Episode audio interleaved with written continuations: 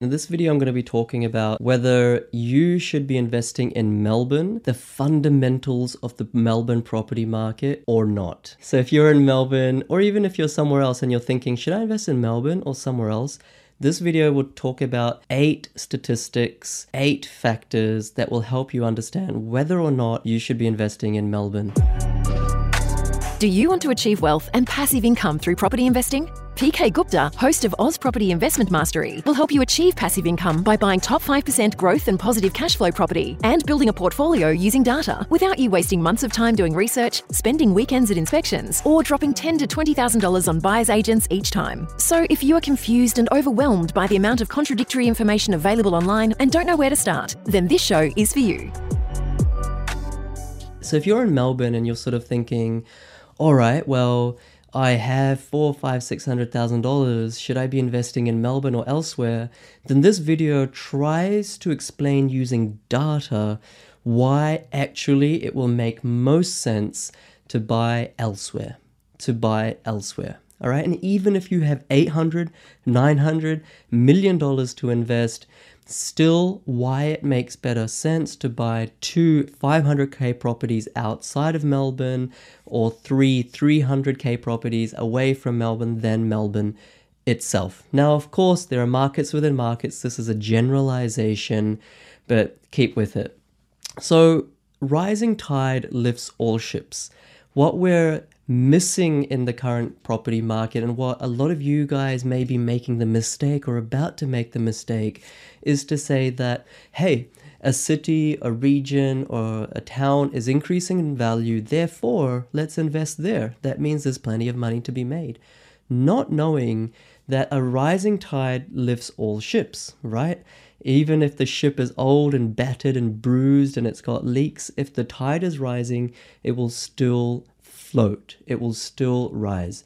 And here's the thing if you don't look at data, you will make the mistake of buying in areas that, sure, may go up in the next two, three, four months or next year, but then will come crashing down. Specific suburbs, specific local government areas, specific towns. and especially if you want something that's positive cash flow, that's an- another added reason why Melbourne isn't really for you. So I'm going to talk about eight statistics in this video.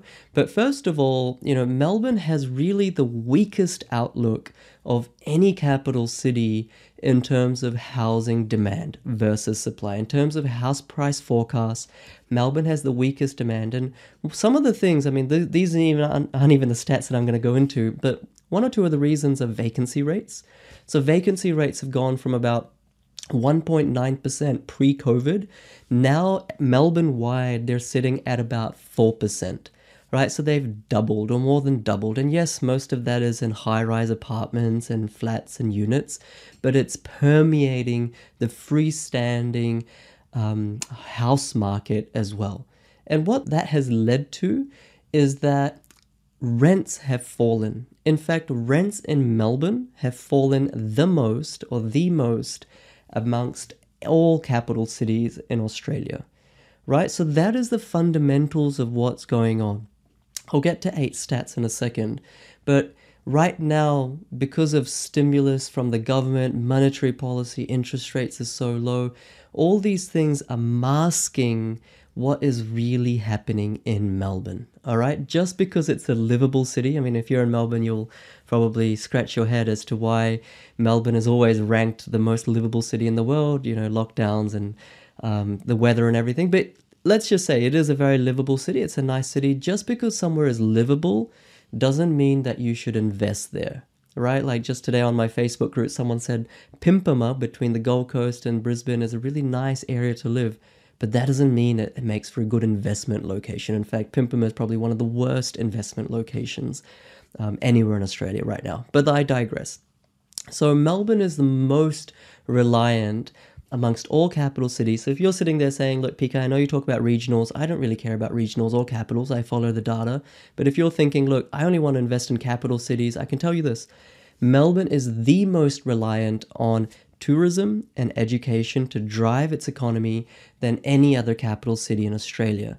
So, what's happening right now is that it's bread and butter because of the lockdowns, no migration, no population movements. Because of that, it is incredibly weak at the knees, all right? And its prices are only increasing because of macro levels, nothing because of Melbourne, all right? And if APRA intervenes, if interest rates go up, or if the Australian Prudential Regulatory Authority mean that it's harder for investors and owner occupiers to buy houses, then Melbourne will be hit the hardest. I've done videos before earlier this year on where you can make 100, 200, 300k in Melbourne, the exact suburbs. That all holds true. In fact, a lot of those already gone up since the start of the year. I've done videos in the last week or two on why, you know, there's no impending crash in the property market, macro, you know, nationally um, exactly what predictions I'm forecasting for capital growth nationally. But this video, I'm going a little bit deeper into Melbourne proper and why Melbourne will underperform other capital cities and, in fact, regional areas from a relative price growth perspective and rent perspective. So, here are the eight reasons, here are the eight statistics, and I've got them in front of my screen. So, number one is housing supply. Now, housing supply on a yearly run rate is higher now than what it was in Melbourne ever. What that means is when supply is high, even if demand is high, prices don't grow as much. And you're probably thinking, well, prices are growing. Well, that's because of macro factors. But in a year or two from now, when interest rates start going up a little bit and APRA clamps down, if they do, I'm just giving you eight statistics that you should really understand before you put your hard earned money into Melbourne. Look, my opinion doesn't really matter. I'm just another property expert. No one cares about your money as, as much as you do yourself. It's hard earned money. I don't care if you're a millionaire or not, a dollar is still a dollar. So understand these things before putting your money into a particular location. So, housing supply, especially rental housing supply, there are more on a run rate basis, yearly run rate, there are more than twice as many rental houses available in Melbourne today than there were even 10 years ago on a rent on a on a yearly run rate basis. All right, and when you compare that increase in rental housing supply to the rest of Australia, Melbourne has more of an increase in rental housing supply than all of Australia combined. Okay, not just versus Sydney, Melbourne combined. All right, so that that's the first thing, and and th- these sources are from different areas: CoreLogic, SQM, ABS, um, research reports by ANU. I've kind of put it all together. The second statistics why Melbourne will underperform is not rental housing supply, but housing supply in general. So, housing supply in the last 10 years in Melbourne has steadily increased, steadily increased. This has happened in, in Sydney as well. This has happened in Brisbane as well. Of course, housing supply increases, but it's increased the most in Melbourne and it's not slowing down. So that is another thing. If demand starts to taper or if demand starts to become soft, you have this incredible current of supply that will really put pressure, downward pressure on house price growth. The third statistic is population. Now, clearly, everywhere population isn't increasing. But in terms of internal net migration, right, what we can control, even with borders closed internationally, Melbourne is seeing the most people leave its borders, or you could say its city um, borders, than any other capital or any other place in Australia. Right? It's in fact from the last three or four years, this Melbourne phenomenon, people escaping Melbourne, has been quite uh, remarkable. Um, and at some point, it starts to actually affect property markets. Okay, so that's that's another thing. The fourth statistic is overseas migration. Now, the way I'm going to talk about this is Melbourne benefited the most out of all of Australia from overseas migration in the last 10 years. So now, when we have our international borders closed, Melbourne feels that heat, feels that impact, that negative effect the most as well. And there's a saying that the higher you go, the, the harder you fall. Same thing. It benefited the most, now it's going to suffer the most. All right, number five, statistic number five. Um, job growth. So, obviously, jobs are growing across Australia. The economy is quite buoyant. But the job growth levels or percentage is the weakest in Melbourne amongst basically all capital cities. So if you take the last two years, jobs have grown in Melbourne by 2%. Whereas if you look at Brisbane, it's more like 5%. If you look at Hobart, it's like 7%. Look at Perth, it's like 5%. Canberra, 3 or 4%. Like the thing that I'm trying to illustrate is that statistics are based on relativity. You might say, oh, look, jobs are increasing, but it's all about relativity. What is increasing more and less? And Melbourne is underperforming other capital cities and other regional areas as well. Now, not only job growth, but job advertisements. Now, this is the sixth factor. Job advertisements, which are a leading indicator of job growth. What's happening in job advertisements is that Melbourne is once again underperforming. So basically, all of Australia on a monthly basis, the number of jobs that were advertised in other places like Sydney, Melbourne, Brisbane, Bendigo, Warrnambool, Geelong, Toowoomba, Gold Coast, Perth, Darwin, the number of jobs advertised in all these places on a monthly basis before COVID and after COVID, after COVID is higher.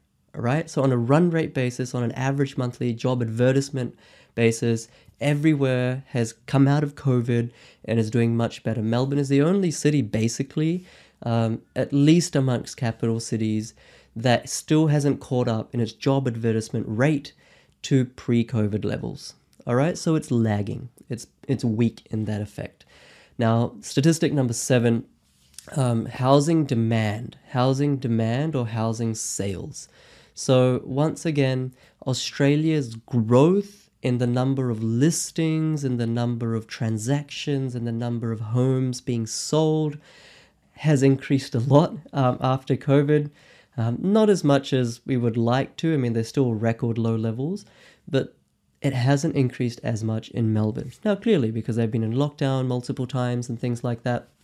But that is a good indicator, or at least one indicator, of demand there is not as much demand in Melbourne as there are in other places. Now, I know you're thinking, look, PK, prices are going up in Melbourne. Like, what are you talking about? Like, if I can't even buy something at the same price as six months ago in Melbourne, all that is true.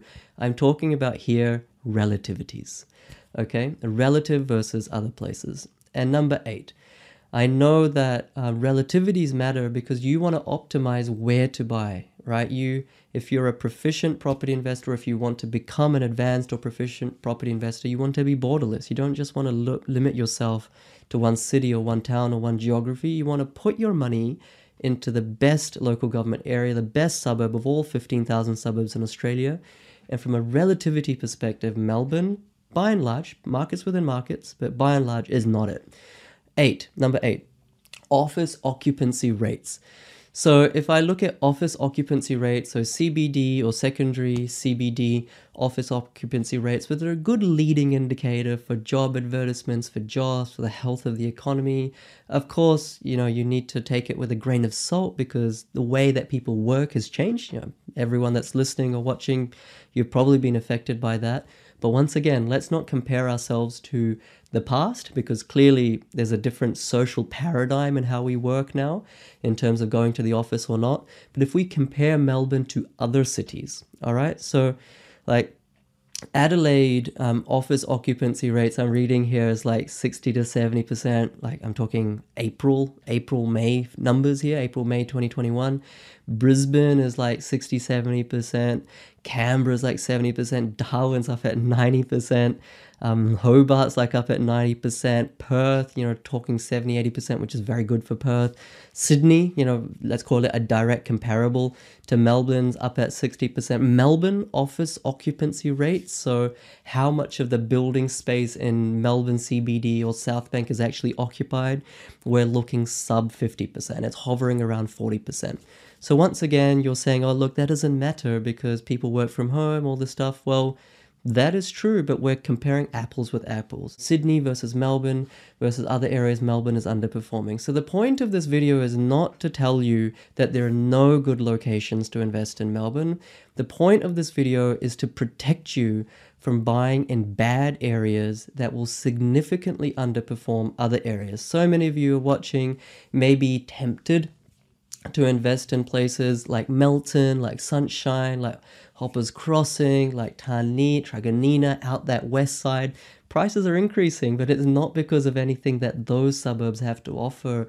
Right now, if you look at the statistics, I went through eight statistics, it's because a rising tide lifts all ships. It's those areas that if interest rates go up too much, if APRA clamps down too much, if there's another Delta strain, another version 345 of COVID, it's these areas that will perform the worst. Werribee, all that kind of western area of Melbourne.